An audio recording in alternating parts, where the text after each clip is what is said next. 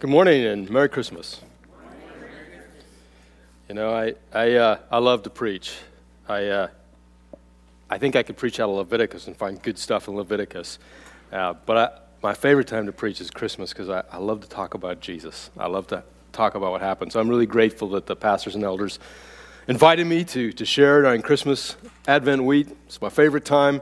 And I hope that through being together this morning, that you will have a fresh revelation of Jesus and that Jesus will mean something more to you today, after today, than he has in the past. That's what we're trusting for. You know, in 1917, uh, a young man left the, the United States and he sailed to Guatemala.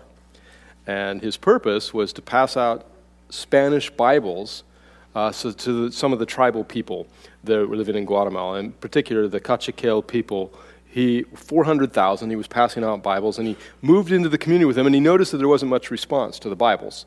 The Cachiquel Indians were not that particularly interested in the Bibles. And it was a process of, of getting closer to them and realizing that really most of them uh, weren't interested in the Bible uh, because they didn't speak the language. In fact, his life changed when one of the Cachiquel Indians said to him, Listen, if this God that you're telling us about is so smart, why doesn't he speak my language? The man, it, was, it, it, just hit him with the force of, yes, these people cannot understand God's word because they don't have it in their own language. And so he began a 14 year process of translating the Bible into the Cachiquel Indian language. Now, his fellow missionary said, this is a waste of time. Cachiquel Indians, they're illiterate, they're backward, it's a tough language, it's not worth your time. Don't do it. Just teach them how to read Spanish. It's the language of Guatemala. But he refused. And he pressed in and he translated the Word of God into the Cachiquel Indian language, and a movement to Christ happened among the people as they read the words of God in their own language and said, God speaks my language. Well, this inspired him. He said, Well, not just the Cachiquel Indians, but all the tribes that don't have the scriptures in their language, we got to get scriptures to them. And his other missionary friends again said to him, That is a waste of time. And it's dangerous. Some of those tribes are so small. Why would you waste your time translating into those tribal languages? And some of them live in dangerous places and are headhunters, and you're likely to lose your head in the process of translating. Why would you do that? And he persisted. And this man, whose name is William Cameron Townsend, founded Wycliffe Bible Translators. And through him and through their ministry, he answered the question Does God speak my language? With yes. God speaks my language. And Christmas Story answers the question Does God know what I'm about? with a resounding yes in the person of Jesus. God came near and speaks our language. Let's look at our passage today from John chapter 1, continue where we start our series of Let There Be Light. Today we will be reading from verse 14 to 18, and you'll see it up there on the screen. The Word became flesh and made his dwelling among us. And we have seen his glory, the glory of the one and only Son who came from the Father, full of grace and truth. John testified concerning him, cried out, saying, This is the one I spoke about when I said, He comes after me, though he has surpassed me because he was before me. Out of his fullness, out of his fullness, out of all that Jesus is, out of his fullness, We've all received grace in place of grace already given. This is the NIV, but most translations translate this we've all received grace upon grace. I like that a lot better. I like this idea of compounded grace. More and more and more, like it just catches up with we've received grace upon grace. For the law was given through Moses, and grace and truth came through Jesus Christ. No one has ever seen God, but the one and only Son, who is himself God and in closest relationship with the Father has made him known. This is the message of Christmas. Look how the, the Message Bible translates verse 14. I love this, and this is where we've taken the title of the message today. The Word became flesh and blood and moved into the neighborhood. Isn't that great? The Word became flesh and blood and moved into the neighborhood, and we saw the glory with our own eyes. Our own eyes beheld it and saw it. God moved into the neighborhood. Jesus, the incarnate Word, moved into the neighborhood. Now, Pastor Jim was saying that this is not good news for everybody.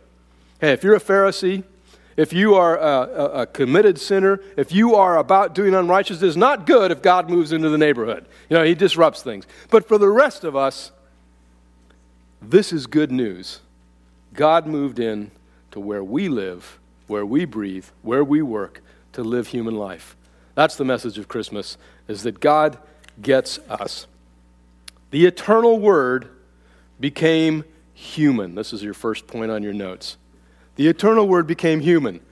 It's important to understand, that what the word it says in verse 1 the Word was God, the Word was with God, and all things were created through Him. We are talking about a glory that is unimaginable to us. The power, the status, the prestige that Jesus had in the heaven, He laid it aside to become human. The eternal Word became human, and not just partially human, fully human. Jesus became completely human. Now, in the tradition that I grew up, we tended to emphasize the deity of Christ and He is God. We talked a lot about that, but very little about the humanity of Christ. Now, listen, Jesus wasn't just a veneer of human, He wasn't part time human. You know, it's like when the going get tough, he decided to revert to his godly status, right, and power and just pull out the God card. No, Jesus was fully human, experiencing all of human life. And this is the next point Jesus experienced all of human life. You probably remember in the story that right after he was born, Herod got pretty stirred up and sent people to kill all the babies in Bethlehem, so they had to flee to Egypt. Jesus knew what it was like to have threats. Jesus lived fully human. He had to work with his hands. He was a carpenter. Jesus was fully human. He was born in a family. Jesus was born with brothers and sisters. So, those of you that have brothers and sisters, you can imagine. So, Jesus was fully human. Job, if you remember uh, the story of Job, Job had the quint- quint- quintessential, he had a really bad day. Lots of them strung together, if you remember. First, he like he lost all of his wealth. And then he lost some of his kids. And then he lost his health. And so the story of Job is his interaction and complaining about this. And this is basically how Job's argument goes I didn't do anything wrong. I didn't do anything wrong. I don't know why this is happening to me. I was serving God, and this bad stuff happened to me. And his friends come and say, Well, you know, that's because you probably got some hidden sin. And he, he go this way. But Job is saying, Listen, I want to talk to God. This is what he says in verse uh, chapter 9. But God is not a man that I may answer him, that we may go to court together. There's no mediator between us who can lay his hand on me and on God. Do you get that? Job's message is look, I don't know what's going on here, and I'd like to talk to God, but there's no one to stand between us that goes, I get your side and I get God's side, and I'm stuck. There's nobody to stand in the gap. Okay, so the next verse should just jump right out at you, right? 1 Timothy chapter 2. There's one God, and there's one mediator between God and man. The man, Jesus Christ. Not the God, the man, Jesus Christ. He moved into the neighborhood and became like us so he can say, Yeah, I get it. I know what it's like to be tempted. I know what it's like to be rejected. I know what it's like to be lonely. And I know what God's provision is. And I stand in between. And that's the message of Christmas that God moved into the neighborhood as a man and he gets the story. He gets your story, he gets my story, he gets our story. I think that's pretty good news. Now, I realize we're not all Baptists here, but you, you could feel shout, go ahead to say, yeah, that's good news, or amen, or woo, that's Christmas, Merry Christmas. Yeah, that's good. Yes, so feel free at any time to encourage me by saying, yeah, that is good news, because it's all going to be good news this morning. Very light on bad news, very good, very heavy on good news because the angel said, A good news of great joy that shall be for all the people. And that's what we celebrate Christmas. Is this good news, the great news that we have a carn- that we have God came near to us in the form of Jesus. He became a man. Now listen, this is audacious. This is ridiculous. This is craziness. That Jesus, who had everything, worship and power and status and unlimited outside of time would confine himself to humanity to come and be near us. If you don't think this is crazy, talk to a Muslim, one of your Muslim neighbors. They say God became a man.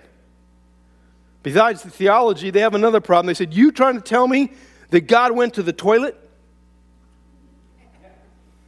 Yeah, that's what we mean. He had the whole life. They go, No! God cannot be touched or soiled with anything of this life. He is too pure, too good, too holy to come and live that kind of life. It's nuts what God did in Jesus. And a Muslim knows it. They said, How could that God of the whole creator of the whole universe draw near? How could that be? How could you believe that? I tell you how we believe it. Because God so loved the world that he gave his only begotten Son, that whoever believes in him would not perish, but have everlasting life. For God did not send his Son into the world to condemn the world, but that the world through him might have life. How in the world could this incarnation happen? How in the world could God move into the neighborhood? Because he loved. He wanted to draw near. He wanted us to know that he is for us and not against us. And the only way he could get that message is to have Jesus be able to lay his hand on God's side and our side and say, I get it. Come to me. I get it. Jesus was fully human. He didn't opt out when the going got rough. Second, Jesus knows pain. I don't know if you've thought about what it's like to be in the shoes of Jesus, to lay aside the divine right, Philippians right. He says he was God, but he lay aside the divine right. What does that mean? When the tough got going, when the going got tough, Jesus couldn't pull out the God card. He stuck with the pain. In Central Asia, they talk about sharing salt together, which means fellowship at the table. And once you've sat down at the table, there's a bond between you that can't be broken. So much so that if an enemy comes to your house, comes into your house, and you feed him, you have to protect your enemy. That's the standard of generosity. There's so much that we learn from being with Muslims that's in the Bible. But hanging out with Kazakhs, we learned about respecting of elders. We learned about hospitality. We learned about generosity.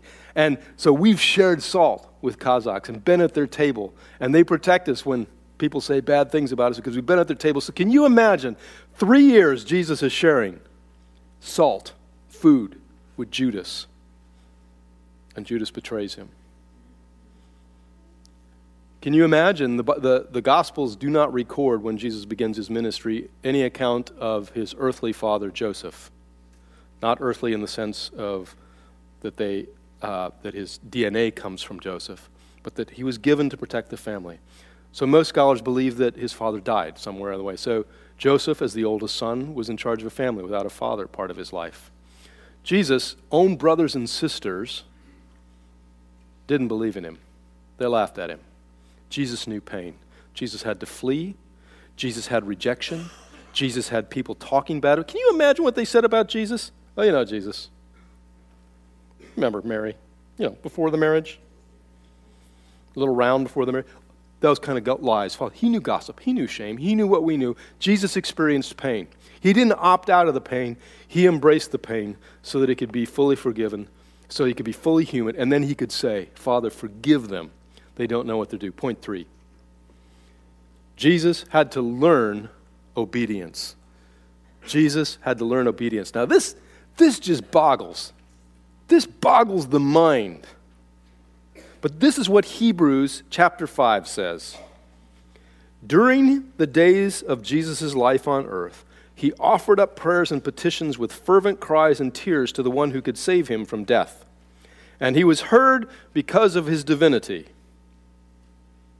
That's a misreading. I realize you don't have it up on the screen to check my exegesis, but it says not he was heard of his deeds, he was heard because of his reverent submission. Even though he was a son, he learned obedience through the things that he suffered and once made perfect. What? Did, did you get that? Jesus learned obedience through his suffering and was made perfect. Wait a minute, wait a minute, bad theology. Okay, it's the Bible, so you got to go with this. It's in the Bible. Jesus was made. What does it mean by that? Well, the word perfect there means complete, full, complete. Now, Jesus was without sin, but he hadn't experienced all of humanity. God, he had to live long enough to get it all that you've through, that all that I've been through. He had to be made complete so that he could become the source of salvation. How did he get made complete? He suffered. How did he suffer? By doing obedience. When someone spoke against him, he had to go, oh,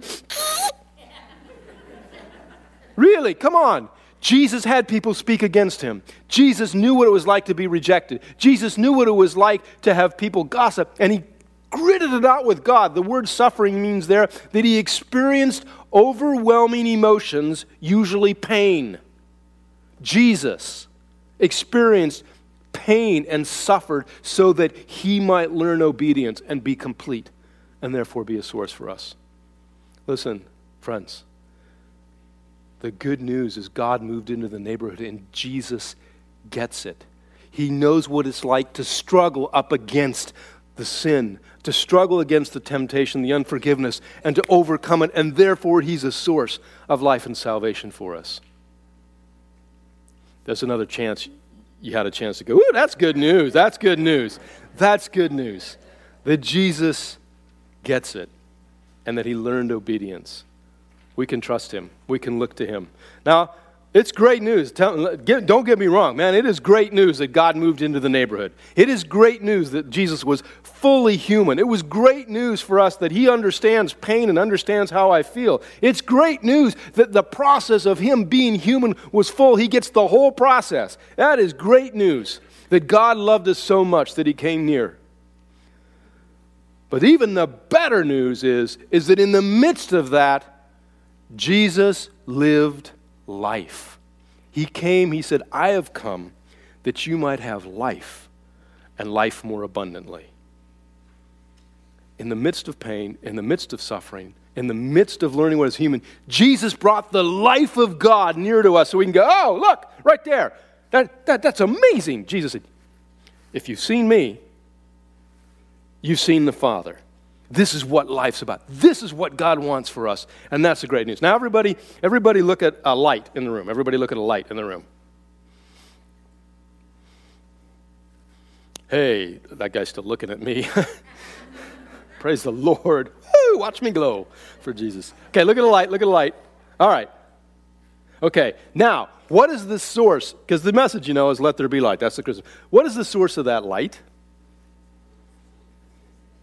Electricity through a, a wire to a, a bulb, a bulb. Okay, so the bulb is the source of the light powered by electricity. Over here, if you looked at the candle, the source of the light, you know, if you like your chemistry, is the combustion of the wax that you're turning in with oxygen mixed with oxygen gives you light through the combustion, through the energy release. So the source of the light is the candle. You got it?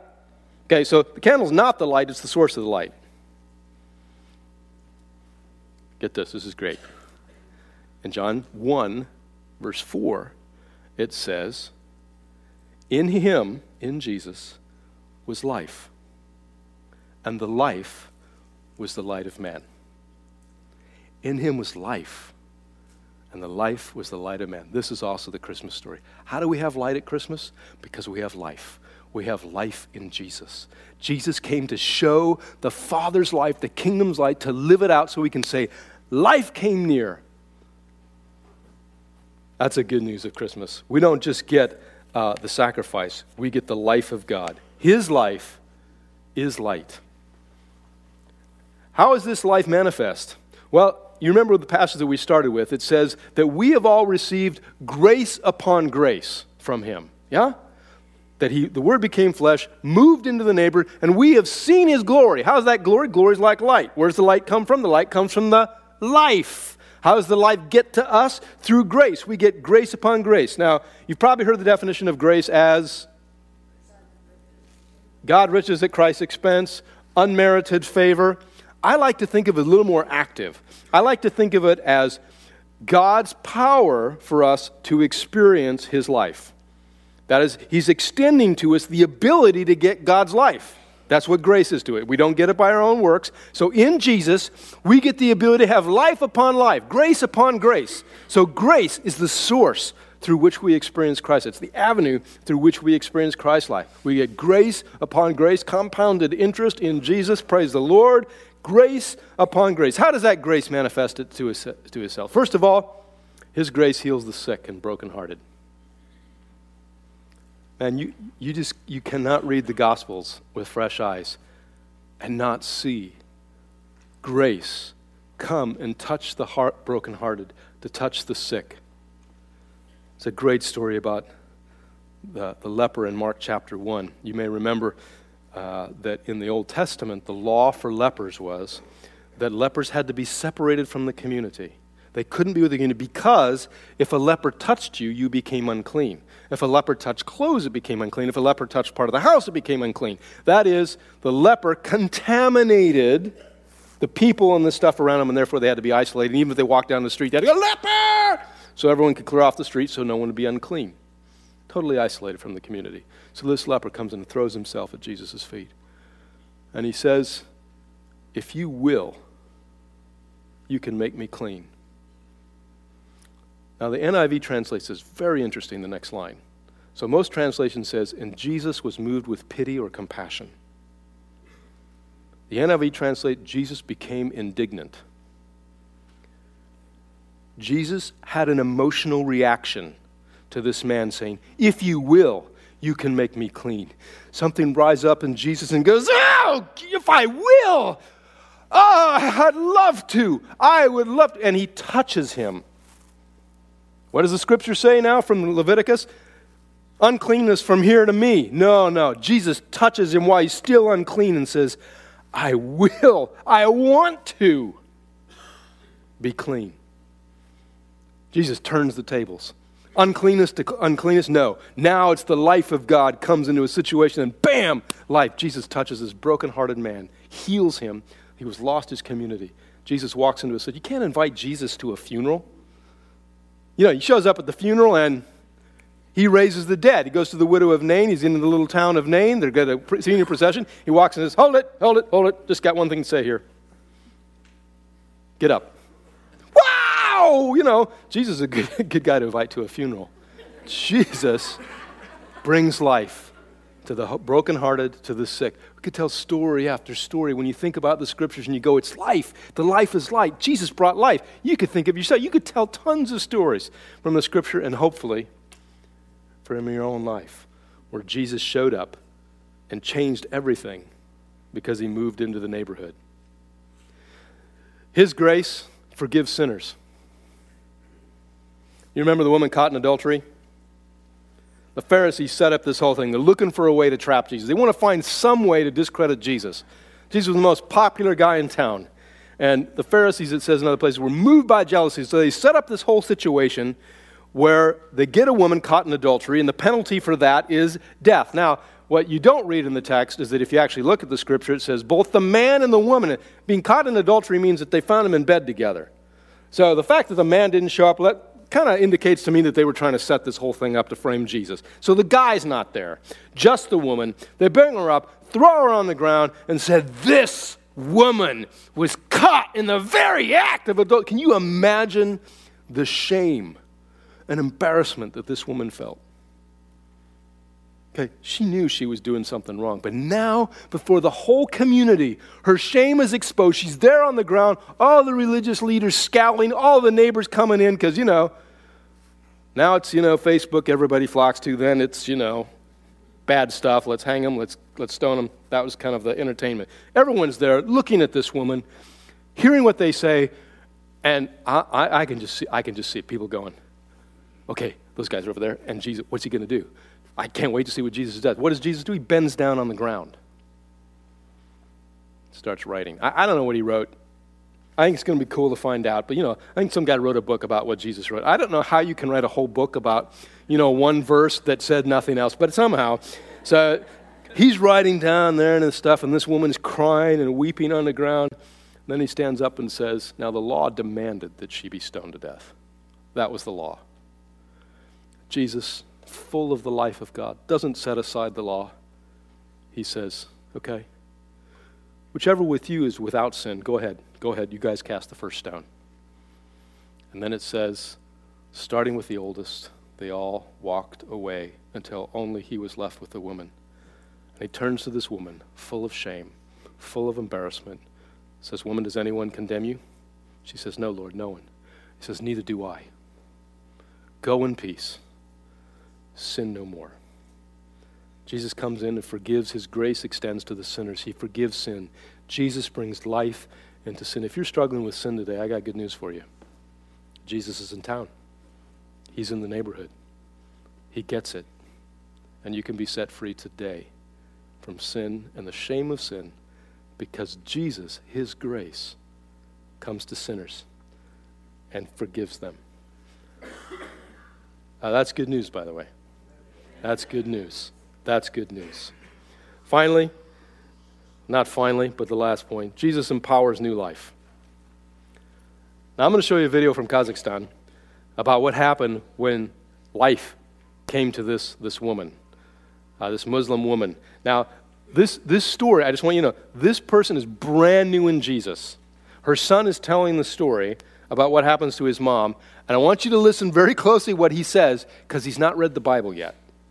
Okay? So you're going to hear something that should sound familiar to you, but just know he hasn't, he, he hasn't read the Bible yet. He's just describing what he saw when Jesus came into their family. So you'll hear him speaking in Kazakh and then my wife translating. So let's, uh, let's see how it goes.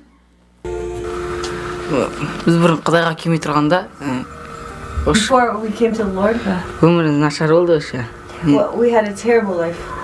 Mama арақ ішті ол кезде My mom, she um, drank a lot of uh, uh, vodka, үй болмайды квартирада and we didn't we didn't have any place to live. осы құдайға келгелі қайт шүкір бәрі жақсы болды. And then we came to the Lord, and everything's. Um, құдай маманы өзгертті қатты. Ол арақ бәрін бірден қойып my my life has been so different, and and we, she came to the Lord, and she uh, right away gave up alcohol. ол қайта туғаннан сияқты. It's like she was born again. And and our life has changed so much since we come to the Lord. It's it's like everything is good now. I, I just got to thank God. I, I got to thank God because everything's so different. Did you get the line?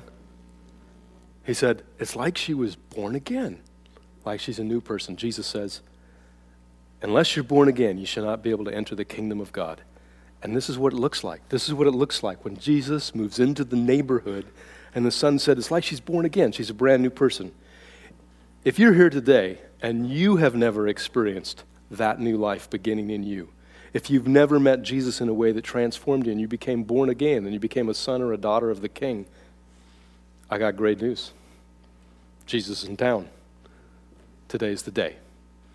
If today you would like to experience that life of God, Jesus still offers new life. He still moves into town. See, here's the miracle of Christmas. Not that he showed up in Bethlehem 2,000 years ago and took on the form of a man. That was a miracle. But today and every day, Jesus is showing up and being born again into the stables of the hearts of men and women who receive him. He becomes incarnate in us. He lives with us. He moves into our neighborhood today. Christmas is every day. That's why I love to preach about Christmas, because it's good every day of the year. Jesus is in town.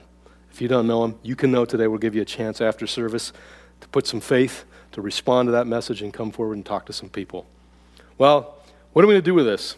You know, I took this adult education class, and uh, one of the points of this education, if you teach adults, they said, how do you know if an adult knows something that you've taught them? When they do it. That's how you know they got it, when they can do it. So today, if you don't do something with what you've heard, if God has spoken if God's moved on your heart, and you don't do something, the chances of you retaining it are close to the goose egg. So, this is the most important part of the sermon. The most important part of our time today is what would God have you do today? I've got four things to suggest, but maybe the Lord has told you something else. First of all, you could today, as a result of this, you could, yes, invite God into a specific place of your life. Listen, when we get born again, Jesus comes in our life, it's like getting a new house. Brand new, comes to live in a house, but there's lots of rooms in the house. If today you look at this and say, you know what? I have this area of shame in my life. That God has not, Jesus has not come into. I have this area of sin in my life that Jesus has not come in today. Today, would you, would you purpose with your mouth and with your actions to say, Jesus, come into this area of my life? Come and bring your life, your forgiveness, your power into this part of my life.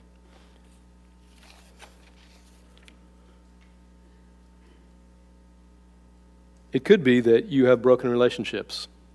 Maybe there's a family member, a husband or wife, mother, father, and they say, I, every time I think of that person, I just get filled with bitterness and anger.